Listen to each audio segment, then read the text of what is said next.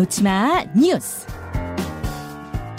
이 시각 온라인을 달구는 뉴스, 네티즌이 주목하는 뉴스, 놓치마 뉴스, 강승희 씨 어서 오세요. 안녕하세요. 예, 오늘 가장 눈에 띄는 소식 뭐부터 볼까요? 결혼까지 했었던 이기영.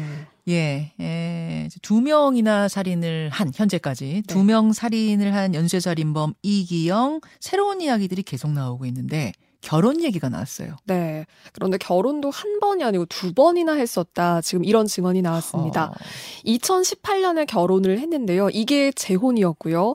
어, 일용직을 전전했던 이기영과 그 전 부인이 생활고로 헤어진 걸로 지금 확인이 되고 있습니다. 음, 그리고 처음 결혼했던 상대하고는 아들까지 두고 있는 걸로 확인이 됐는데요. 어. 이게 주변의 증언이거든요. 우선 지금 전 부인들은 안전은 확인이 된, 된 상태입니다. 네, 그러니까 두 번 결혼했으니까 두 번의 전 부인은 일단 안전 확인 네. 문제는 없었고 아들도 잘하고 있고 네. 그리고 또 숨진 동거녀에게는 빌린 3억 5천을 갚겠다 이런 채무 계약서가 지금 있는 걸로 확인이 됐거든요. 음. 이게 법적 검토를 받은 계약서는 아니었지만요. 갚기로 한 특정 시기까지 이게 언급이 되어 있어서 네. 경찰이 동거녀를 살인한 이 동기로 지금 아. 추정을 하고 있습니다. 돈을 그러니까 갚으라고. 하면서 네. 싸움이 있고 뭐 다툼 소리가 많이 들렸다 네. 증언이 있었잖아요. 그랬던 게 아닌가. 그리고 이 동거녀를 살해하고도 이 휴대폰을 자기 것처럼 쓰면서 동거녀가 살아있는 것처럼 행세를 했거든요. 음. 택시 기사의 경우하고도 좀 비슷하죠. 그래서 동거녀 지인에게 연락이 오면 바쁘다. 이런 음. 식으로 좀 둘러대는 그런 답장도 했다고 합니다. 예. 어, 이런 이기영이 그런데 구속된 뒤에 경찰 수사 과정에서는요. 경찰한테 그러니까 자신의 부모한테는 내 범행을 자세히 알리지 말아달라. 이런 걸 여러 번 당부하는 걸로 알려졌거든요. 어. 그러니까 이기영이 파주 지역의 토박이인데 네. 주변의 뭐 가족이나 지인들에게 자신의 이런 추악한 범행이 좀 알려지는 거를 두려워한 걸로 보인다. 지금 이런 이야기가 나옵니다. 그러니까 신상 공개할 때도 경찰들이 가장 걸렸던 게 그 가족들, 부모님들이라고 하더라고요. 네. 그 얘기가 파주 토박이기 때문에 네. 주변에 아는 사람이 너무 많은 그렇죠. 거죠. 그 부분을 염려했다고 그러던데 네. 역시 본인도 제일 걸렸던 게 가족이다. 맞습니다. 가족이 그렇게 걸리면 이런 짓 하면 안 됐죠. 그렇죠. 그리고 또 그 과거에 쓴 걸로 추정되는 SNS 글까지 지금 확산되고 있는데요. 육군 하사로 임관을 했었는데 그 당시 사진과 함께 내가 뭘 잘못했길래 쓸만한 사람이 돼봐야겠다. 이런 글들을 남긴 것들이 한 뭐 10년 전이긴 합니다만 이런 음. 글들이 지금 좀 이슈가 되고 있고요.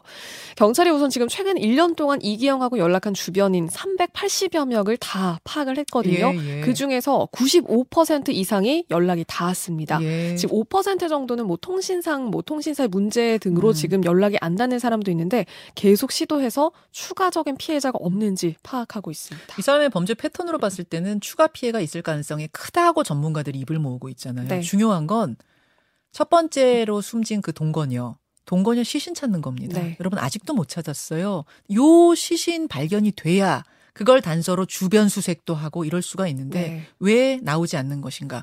왜 지목한 곳에 동거녀의 시신이 없는 건가? 요 수- 수수께끼를 풀어야 합니다. 네. 다음으로 가죠. 엉덩이 더듬고 속옷 안까지 샅샅이 수색한 태국 보안 요원. 태국 이야기예요? 맞습니다. 태국 방콕에서 한 음악 축제가 열렸거든요. 네. 그런데 입장하는 관광객들 관객들이 혹시 그 마약을 소지하지 않았는지 이 수색하는 과정이 있었다고 해요. 음. 입구에서요. 네. 그런데 보안 요원들이 그 관객의 그 신체 부위를 수색을 하는데 뭐 가슴이나 엉덩이 이런 부분들을 과도하게 수색을 해서 성추행 논란까지 지금 번지고 있거든요. 지금 준비한 사진 에 저희가 모자이크 처리가 된 사진인데요. 이게 어머. 이제 처리가 안 된 사진을 보면은 좀 노골적입니다. 아니 처리된 사진을 봐도 노골적인데 네. 지금 뭐 하는 짓입니까? 그래서 엉덩이를 과하게 접촉하고 뭐 여성의 경우에는 상의 그 속옷 안까지 철저히 수색했다. 지금 이렇게 어. 지금 증언이 나오고 있고요. 그리고 몸 수색이 사전 공지 없이 이뤄져서 예. 이 관객들이 더 불쾌감이 컸다. 이렇게 전해지고 있거든요. 어. 그런데 주최 측은 이게 보안 요원의 문제가 아니라 경찰의 지시가 있었다. 네. 태국 경찰의 지시가 있었기 때문에 어쩔 수 없다는 입장입니다. 그런데 지금 이 마약 문제 때문에 음, 좀 음. 이런 과도한 수색을 뭐 벌일 수밖에 없었다는 입장인데 실제로 이렇게 수색을 해서 마약 소지자를 찾아낸 적이 있다고 해요. 있어요. 네. 어. 그래도 이 과도하고 불편한 그렇죠. 몸 수색은 좀 지나치다 논란 뜨겁습니다. 뭐 보니까 여성 보안 요원이긴 하네요. 네. 여성 보안 요원이 여성을, 남성 보안 요원이 남성을 뭐 이렇게 한 것 같긴 하지만 저 손 위치 보면 저 정도는 네. 좀 과하다는 네. 생각을 안 할 수가 없네요. 어, 하나만 짧게 볼까요? 나는 5일 동안 사망자였다. 이건 뭡니까? 멀쩡히 살아있는 사람이 사망자가 됐었다는 건데 감기 때문에 병원을 찾았는데 병원에서 사망자라는 이야기를 들은 겁니다. 음. 그런데 그 아버지 사망 신고를 했던 게 떠올라서 주민센터에 갔더니 신고를 했던 본인이 아버지인 사망자 대신 자기가 사망자가 되어 있었던 거예요. 어머. 이게 주민센터의 실수였고요. 아, 우리 아버지가 돌아가셨어요 하는데 주민센터 직원이 그러면은 그 말하고 있는 아들이 사망한 걸로 표시를 했다고요? 그렇죠. 네. 세상에 이런 일이 자주 있어요? 이게 종종 있었다고요. 작년에도 비슷한 게 한 두 건 정도 더 있었고요. 그런데 문제가요. 사망자로 전산에 한 번 등록이 되면 뭐 건강보험 그 자격 상실에 금융 거래도 중단이 예. 되고 예. 이게 줄줄이 지금 좀 골치 아픈 일들이 생기거든요. 그래서 좀 이거를 회복하는데 좀 시간이 걸렸고 그래서 좀 승인 절차가 너무 단순한 게 음. 아니냐 이런 지적 나오고 있습니다. 문제 있네요. 문제 있네요. 말씀하시고 있는 동안 재난 문자 또 도착했습니다. 한파 대비 국민행동 요령 안내 내일까지 강추위가 이어집니다. 야외 활동 시 보온에 유의하시고 미끄럼 사오고 유의하시고 수도 계량기 함은 보온제로 채우고 수도꼭지를 조금 틀어가지고 물이 흐르도록 해달라. 그리고 도로 살얼음이 우려되니 운전 시 유의하라는 행안부 행정안전부 문자까지 소개를 해드리면서 강승희 씨와 인사 나누죠. 고맙습니다. 고맙습니다.